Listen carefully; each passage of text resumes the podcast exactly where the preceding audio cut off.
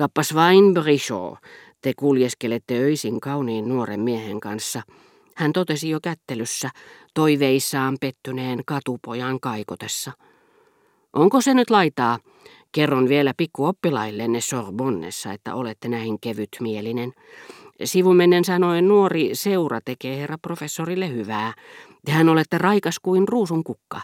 Mutta minä häiritsin teitä. Teillä näytti olevan hauskaa kuin kahdella pikkuhupakolla. Ettekä totisesti tarvinneet minun kaltaistani isoäitiä ja ilonpilaajaa. No, en minä sen takia sentään ripille mene. Tehän olitte jo melkein perillä. Entä te? Kuinka te jaksatte? Hän kysyi minulta vakavampaan äänensävyyn. Teitä ei usein tapaa kekontiilla, nuori mies. Tapaammeko serkkunne tänä iltana? Hän on todella sievä.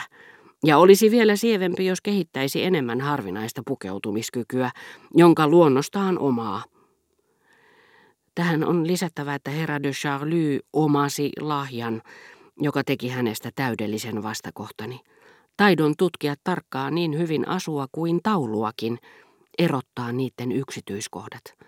Mitä leninkeihin ja hattuihin tulee, pahan suovat henkilöt ja liian ehdottomat teoreetikot väittävät, että miehen mieltymys maskuliinisiin suloihin suo hänelle vastapainoksi taipumuksen rakastaa naisten vaatteita, halun ja kyvyn tutkia niitä. Ja niin tosiaankin joskus käy, miesten saatua osakseen jonkun Charlyyn fyysiset halut ja syvän hellyyden, että toisen sukupuolen osaksi tuleekin kaikki platoninen, erittäin epätarkka adjektiivi, toisin sanoen kaikki, mikä koskee hyvää makua, harkittuine pettämättömine hienouksineen. Siinä suhteessa Monsieur de Charlie ansaitsi liikanimen, joka hänelle myöhemmin annettiin, ompelijatar. Mutta hänen makunsa, tarkka huomiokykynsä ulottuivat monille muillekin aloille. Kuten jo kerroin, sinä iltana, jolloin kävin tapaamassa häntä Germantin herttuattaren päivällisten jälkeen, olin kiinnittänyt huomiota mestariteoksiin, joita hänellä oli asunnossaan vasta siinä vaiheessa, kun hän ne minulle esitteli, yhden toisensa jälkeen.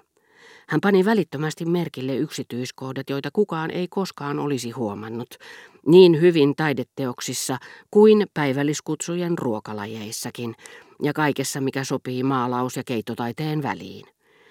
Olen aina pahoitellut, että Monsieur de Charlie sen sijaan, että olisi rajoittanut taiteelliset kykynsä viuhkan maalaamiseen lahjaksi kälylleen, olemmehan nähneet Germantin herttuattaren pitävän sitä kädessään, leväyttävän sen auki, ei niinkään vilvoitellakseen, vaan palamedin ystävyydellä ylpeilläkseen, ja pianon soittotaitonsa parantamiseen, voidakseen virheettömästi säästää Morellin viulun säveliä.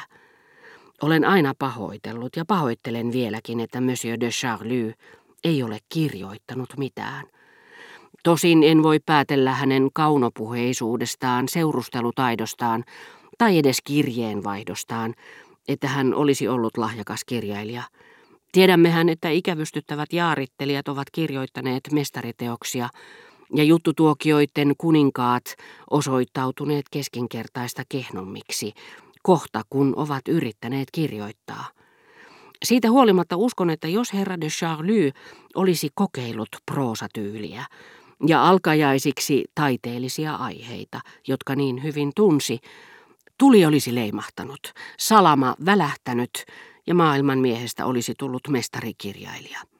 Puhuin siitä hänelle usein. Hän ei koskaan suostunut kokeilemaan, ehkä sulaa laiskuuttaan tai koska kulutti aikansa loistojuhlissa, iljettävissä huvituksissa ja germanteille ominaisissa loputtomiin pitkitetyissä keskusteluissa. Pahoittelin tätä sitä suuremmalla syyllä, kun hänen häikäisevimmissä puheissaan henkevyys ei koskaan loitonnut luonteesta, eivätkä ensin mainitun löydökset jälkimmäisen hävyttömyyksistä.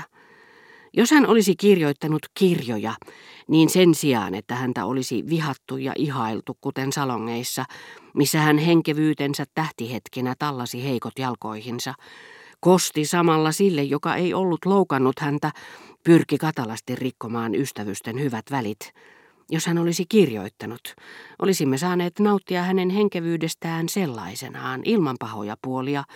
Ihailua ei olisi sumentanut mikään, ja moni piirre olisi saanut ystävyyden puhkeamaan täyteen kukoistukseen. Oli miten oli, ja vaikka erehtyisinkin uskossani siihen, mitä hän olisi saanut aikaan sivun tapaisellakin, hän olisi tehnyt suuren palveluksen kirjoittaessaan, sillä hän huomasi kaiken ja tunsi myös nimeltä kaiken huomioimansa.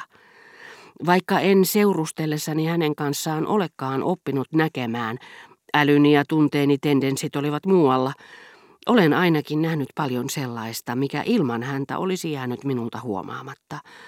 Mutta nimet, jotka olisivat auttaneet minua muistamaan ääriviivat, värin, nuo nimet, olen aika nopeasti unohtanut.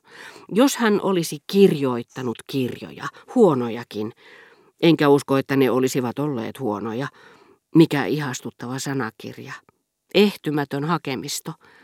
Ja sittenkin, ken tietää, ehkäpä se paha henki, joka usein vastustaa kohtaloitamme, olisi yllyttänyt häntä kirjoittamaan tyhjänpäiväisiä jatkoromaaneja, hyödyttömiä seikkailuja matkakertomuksia, sen sijaan, että hän olisi ikuistanut paperille makutuomarin tietonsa. Niin, hän osaa pukeutua, tuntee pukeutumistaidon, jatkoi herra de Charlie puhettaan Albertinista. Epäilen vain, pukeutuuko hän omalaatuisen kauneutensa mukaisesti, ja tunnen olevani siitä jonkin verran vastuussakin, hieman hätiköityjen neuvojeni takia. Se, mitä hänelle usein sanoin Raspelierissä käydessäni, saattoi johtua enemmän ja sitä kadun seudun luonteesta, uimarantojen läheisyydestä, kuin serkullenne luonteenomaisesta yksilöllisestä tyypistä, ja sai hänet liikaakin mielistymään kepeään tyyliin. Olen nähnyt hänen yllään myönnän sen oikein sieviä ohuita pellavaleninkejä, viehättäviä harsohuiveja, tietyn vaaleanpunaisen lakin, jota samanvärinen sulka ei suinkaan rumentanut. Mutta mielestäni hänen kauneutensa, todellinen ja massiivinen, vaatii enemmän kuin herttaisia hepeneitä. Onko pikkuinen lakki omiaan näin tuuhealle tukalle, jolle venäläistyylinen ripa ei tekisi kuin oikeutta? Harvat naiset voivat käyttää vanhammallisia pukuja, joissa on jotain teatraalista, mutta tämän nuoren jo naiseksi kypsyneen tytön kauneus on poikkeuksellinen ja ansaitsisi muutaman Genovan sametista ommellun entisaikojen asun. Ajattelin heti Elstiiriä ja Fortunin pukuja, joita en epäröisi sälyttää entisestään kirjoompelein ja riipuksin ihastuttavine vanhanaikaisine paras arvosana, minkä niille voi antaa, korukivineen, kuten korundi, markasiitti ja verraton spektroliitti. Sitä paitsi hän tuntuu itsekin vaistoavan, että hieman massiivinen kauneus vaatii vastapainon. Muistatteko millä mitalla hänellä oli Raspelierin päivällisille mennessään mukanaan sieviä rasioita? Painavia käsilaukkuja, joihin hän naimisiin mentyään voi panna lasuurikiviseen, vaimean indigon siniseen koteloon, muutakin punaista ja valkoista kuin puuterin ja ihomaalin, nimittäin helmiä ja rubiineja, mutta aitoja, eikä synteettisiä, sillä uskon hänen voivan solmia edullisen avioliiton.